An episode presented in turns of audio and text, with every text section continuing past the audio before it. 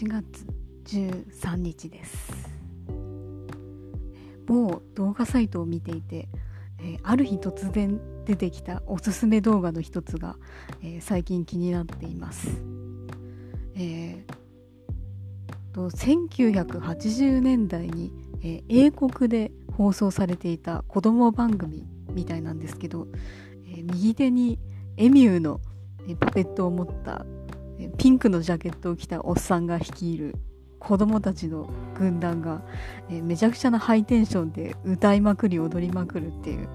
えー、動画なんですけどね。ちょっと中毒性があって一日何回も見ちゃうんですけどこれがねなんか楽しいだけじゃなくて、えー、その歌ってる歌のメロディーがすごく聞き覚えがあるし、えその振り付けもなんか